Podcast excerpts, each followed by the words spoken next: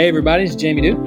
And this is Joe Fontenot. And welcome back one more time to our our uh, podcast. I guess this is called. Sorry, lost. This is definitely a podcast. Yeah, this is a good one. uh, the podcast is Towel and Basin. Welcome back. It's, it's our first episode. Right. Um, not really. All right, Jamie, I have a question for you. Okay. So we know these words um, natural revelation and uh, specific revelation. These are things mm. that come up in theology, systematic right. theology class, and all these kinds of things. What? Tell me what is natural theology? Uh, okay, so so yeah. First of all, kudos to you for making that very distinction. Uh, the first two, special revelation and and uh, natural revelation, uh, those are one category of things namely the category of revelation. I'll come mm-hmm. back to that. And then the other one, natural theology, is in Frank, even though it's related to natural revelation, uh, natural theology is in a different category. Now, the reason I like you asking the question that way is because a lot of people they conflate these two as if they're one thing: natural mm-hmm. revelation mm. and natural theology. These are all mm-hmm. a lot of people will kind of use those two interchangeably, but they really are clearly related, but very different kinds of things. Mm-hmm. So let's talk about the revelatory category first, right? Okay. So, generally speaking, Christians have for for two thousand years, and and you even see traces of this back into Jewish philosophy and theology as well. But Christians for two thousand years have either affirmed or at least discussed three different kinds of revelation, right? Mm-hmm. So, and we're not talking about the book of Revelation here, right? Mm-hmm. We're talking when we talk about revelation broadly construed. What we're talking about is God's self disclosure of himself. It's him making himself known to us in one way or the other. That's what it means for God to reveal, right? And we have mm-hmm. we have clear indications uh, throughout our tradition that, that point to this, right? I mean, we have a Bible, for example, and so the Bible is one version of revelation. We call that special revelation. It's special for a couple reasons. Number one, it's to a specific people, right? Mm-hmm. Mm-hmm. And it reveals special things. It gives us information about God that we could not otherwise get. I want to underscore that statement because I'm sure some critics of natural theology and natural revelation that might tune into the podcast might want to pounce on certain things. Let, let me reiterate this again. The Bible, special revelation, gives us information about God that we could not otherwise get, right? Yeah. So, for example, you might be able to know some things about God broadly without scripture, maybe that he exists or something, but you couldn't know Trinity, you couldn't know mm-hmm. atonement through Jesus Christ. You mm-hmm. couldn't know by grace through faith. You couldn't know those things. You certainly wouldn't have a sense of how God calls his people to live in community and things like that. So all of those things come to us through a form of revelation we call special revelation, right? Mm-hmm. It's God's disclosure of himself about very specific things. That's what we call special revelation. Now there's at least two other forms of revelation that we could talk about and that is and this is the the next one shouldn't be disputable and that is the revelation we have of God through the Son, Jesus Christ, right? So we have mm-hmm. all these indications in the New Testament that Jesus Christ is God's self disclosure of himself. Colossians chapter 1 and chapter 2, the fullness of the Godhead dwells bodily, for example, in Jesus Christ. In John's gospel, and the only begotten Son who is in the bosom of the Father, he has declared him to us. Jesus is revealing the Father. Uh, you have Jesus in John 14 when he's teaching about heaven, and Philip asks that question Show us the Father, and it will be sufficient for us. And Jesus says, Have I been with you this long? and you don't recognize me. So clearly, mm-hmm. Jesus is saying here, I am revealing. You have Hebrews 1 that uh, God, who at various times and in various places, through various means, has revealed himself to us through the prophets and through the law and things like that. But now, Hebrews 1 tells us, in these later times, he's revealed himself to us through his Son. So that's what we would call another form of special revelation. Jesus Christ himself is revealing God to us. Karl Barth, though not super popular in evangelical circles mm-hmm. all the time, for other things, for and really the reason there that we evangelicals have often not liked Barth is because he takes a lesser view of Scripture than we do, especially as Southern Baptists. Mm-hmm. But don't differ with him on what he says about Jesus Christ. He was a huge advocate of seeing God's revelation to us through the man Jesus Christ. And, and he's not wrong about that. I just mm-hmm. wrong about what he says about the Bible. There is one other form of revelation, and this is the one that is disputed. And I think Christian history here has largely been a debate of affirming this with some outliers that would disagree with this. But that is the scriptures also tell us, and the tradition also tells us that God has revealed himself at least partially mm. through nature, right? And mm. so Psalm 19, for example, the heavens declare the glory of God, the firmament, that is the heavenly skies, they show forth his handiwork. Mm-hmm. Right, day unto day utters speech. In other words, in the rhythms of life, God is revealing Himself to us, and that's all through the natural realm. In Ro- Romans chapter one, a very common, popular one, uh, says that the invisible attributes of God are clearly seen by the things that are made. Now, some mm-hmm. people will push back and say, "What?" Well, but look, nature isn't designed to reveal. And I would say to that, well, sure, maybe that's not its sole purpose. It, maybe its sole purpose is to give an arena for life and to express God's creation. But whether it was intended to do that or not, it does do that. And the scriptures mm-hmm. say this. And so this is what we call natural revelation. So, first of all, I am getting to your question about what is natural theology, by the way. But mm-hmm. first, you've got to deal with the revelatory category. In the category sure. of revelation, Christianity has either affirmed or at least debated three forms natural revelation, God's self disclosure of himself partially through the natural order. And by mm-hmm. partially, here's again, lest any critic accuse of us of saying something we're not. We're not saying this this affirmation is not suggesting that God gives us everything we need to know through this. And I would I would vehemently oppose any idea that says you can know get everything you need to know about God for salvation and Christian living through nature. No, not at all. Mm-hmm. You know, Paul says in Romans 1 things like his godhood and his eternal power. In other words, you can know that there's a God that's really powerful. That's about it. Mm-hmm. For, to know more, we need the revelation of Jesus Christ himself, and we certainly need the scriptures, the special revelation that unpacks this for us. Now, that all Everything I've just described is what we call nat- is, is in the category of revelation. Mm-hmm. Revelation is God disclosing himself to us in one way or the other through mm-hmm. possibly those three forms that we've just mentioned. Now, what is theology? Natural theology. I like to talk about this to make this distinction. First, drop the word natural for just a second. What is okay. the difference between, say, revelation and theology? Those mm-hmm. are not the same thing, they're related. And one needs the other. Theology needs revelation, but they're not the same thing, right? Mm-hmm. Revelation is God disclosing himself to us in some way. Now, God, that as such, revelation, I say it this way, is a God product. It's something that God does. Mm. It's something that God gives. It's His activity. Mm-hmm. Theology, on, by contrast, is a man product. It's us now responding to that revelation by trying to be constructive in some way. It's us wrestling with what God has revealed to us and trying to put it all together, if you will. Right? Mm-hmm. So God reveals this in the New Testament and that in the Old Testament and this in the teachings of Paul and this in the example of Jesus Christ.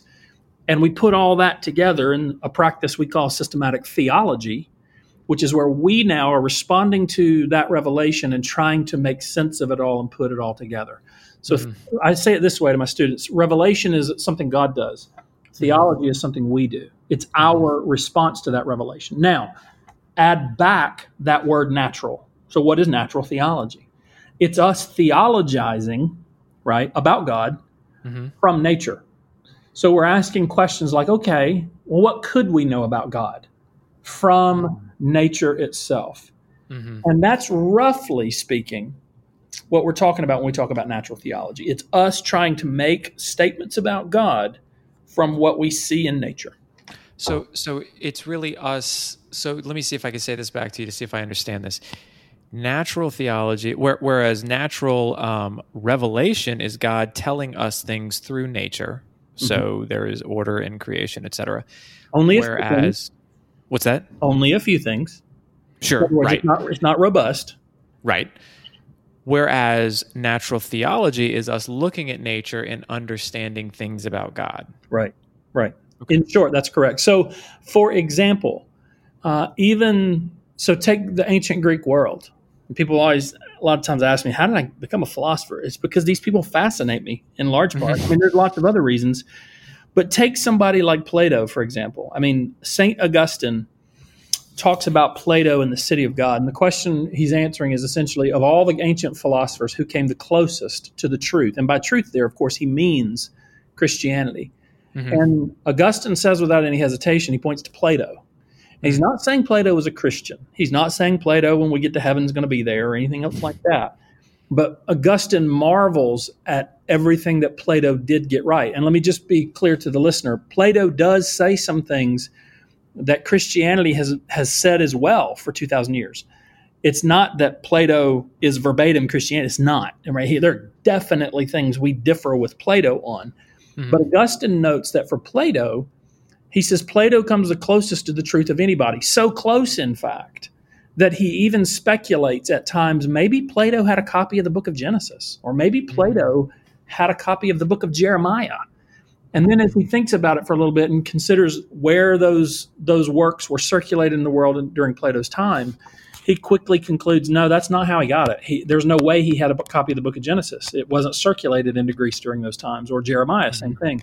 So then how did he get it? And he points back to Romans chapter 1 and he says, well, he Plato and his followers were able to determine certain things in the same way that Paul tells us in Romans 1, because the invisible attributes of God are clearly seen by the things that are made. So, what kinds of things did Plato get right?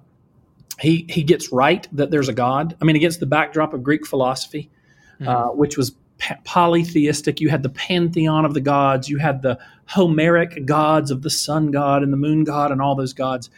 And Socrates dies because he questioned whether or not A, such gods exists, and B, was absolutely adamant that even if those gods did exist, they were insufficient as the moral bedrock for the Western world. Mm-hmm. Socrates dies for that. Mm-hmm. Plato is much smarter than Socrates in this regard. He doesn't put his cards on the table, but it's very clear in the Platonic literature that he rejects the Homeric gods in favor of there being a single God. Hmm. Now, he had some different, uh, some slightly different views about God's nature in some in various places, but he clearly could pick up on the fact no, there has to be one single being. And so, what you find actually in Plato's works in Timaeus and in Laws, particularly Book Ten, Plato actually makes these arguments for God's existence that are quite similar to what we would now today call cosmological arguments. And so mm. Augustine mm. looks back and says, wow, it's amazing what he could get right just by simply looking at nature. He couldn't get Trinity, he couldn't get salvation by grace through faith, he couldn't get those things. Mm-hmm. But he could put together just by looking at the fundamental nature of reality and say there has to be a God behind mm-hmm. all these things. And so, so Plato, is it accurate to say that Plato is essentially doing natural theology? Absolutely. In fact, many of our contemporary arguments for God's existence, and I'll talk about that in just a minute, many of our contemporary arguments for God's existence do indeed have their roots all the way back in the Greek philosophers. And, by the way, Islamic philosophers, especially in the medieval period, but even today, mm-hmm. also continue to make these arguments. So, for example, one of the most common arguments today, maybe we can talk about in another podcast, the cosmological argument. Mm-hmm. Cosmological argument was sort of rediscovered and refurbished in the medieval period by the Muslims. And mm-hmm. it's people like Thomas Aquinas and some others that pick this argument back up out from the Muslims. But the Muslims are getting it from Aristotle who got it mm-hmm. from Plato, who seems to have gotten it from Socrates. So mm-hmm. yeah, the, these these arguments, the major arguments that we utilize today, many of them have roots all the way back into the Greek world. Let me ask one more question about this. Okay. Um, how far can natural theology take us? You know, most people within the Christian tradition would say something like this, and I'm not inclined to disagree with them. Okay. Okay. Uh, they would say that natural revelation which could then be, you know, sort of packaged into a form of natural theology, that it is useful enough simply to show, as Paul tells us, all people that there is a God such that they're without excuse. Mm-hmm. Um, there have been some advocates and proponents of natural theology through history that have wanted to go so far, especially in the liberal traditions, to mm-hmm. say that oh maybe this is how we can account for people on d- remote deserted islands you know who've never heard about jesus we can get them all into heaven this way uh, no natural theologian worth his salt at any point in history would have ever said such things like that mm. we would have simply said look nature testifies to the existence of god and that's about it mm-hmm. so to get the rest of the message and to really i would say get the essential of the message one needs jesus christ needs the Holy Spirit, and needs the mm-hmm. Scriptures. And so it is according, I think, to the tr- Christian tradition. While I am one to affirm the place of natural revelation and natural theology, I would be very clear and adamant that one cannot do uh, Christian theology and one cannot live the Christian faith without the scriptures and the Holy Spirit. We absolutely have to have it. John Calvin here in particular, and I know I'm not thought of as a Calvinist, but John Calvin in particular is very helpful here on this front. That he says in the Institutes, it's actually quite humorous at times when he describes it. He, as he's talking about natural revelation, he says, God's existence is so clearly revealed in nature that even, quote, unlettered and stupid folk, end quote, cannot plead the, the excuse of ignorance. So, in other words, God's made it clear. But yeah. at the same time, he was sharply critical of any using of natural theology as the basis for faith. And I, I, I, have tended throughout my career to think that Calvin's wisdom here is spot on. Let me let me just emphasize one other thing as we sort of wrap this up. There's also that so that's what natural theology is. Let me end here just by simply saying, okay, but there's a broad and a more narrow sense in which we could do natural theology one usage of natural theology today is in the larger question of well what is the place of science and history and philosophy in our christian faith right should mm-hmm. we take the insights of science into consideration and and actually there while there are understandable concerns throughout the history of the church going all the way back to augustine and then up through the reformation and then even in modern times most christian views have been uh, somewhat open to the dialogue of insights from the other disciplines. And we can maybe talk about why in another lecture. Mm-hmm. But that's a broad sense of natural theology. Mm-hmm. A more narrow sense of natural theology is the actual doing of argumentation. It's when one makes an argument for God's existence, be it from the existence of the universe itself, be it from some issue or scenario of design, be it from morality. And I would love to talk about all those things in maybe later podcasts, but um, when we're making arguments for God's existence, we are essentially doing natural theology. Interesting. I have one more question on okay. this, and it, but it's kind of a big one, and so mm-hmm. I think we should save it for its own podcast. So right. that was a. We'll throw it out there so we can teaser. bait everybody for the next one. What's we can the bait them. All right, yeah. all right, all right. Here it is. Who cares? That's my question. but seriously, seriously, is more like this should we do it? Like natural theology should we go down this path? Does it really make a difference? Mm, okay. This is really the kind of the essence of my question. Like how do we break this out into life? So basically you're telling me that my life's work has been a waste of time. Did Nobody i cares. say that? Did i, I say that all right let's tackle the next one. All right that sounds good. Thanks jamie. Yep. Hey, everybody, this is Jamie and Joe again. If you like this podcast, would you leave us a rating and review wherever you listen to podcasts? That helps other people find it. And if you have any questions, we'd love to hear about them. Just go to jamiedew.com slash questions and send them in that way, and we'll take a look at the most frequently asked questions and give them a shot.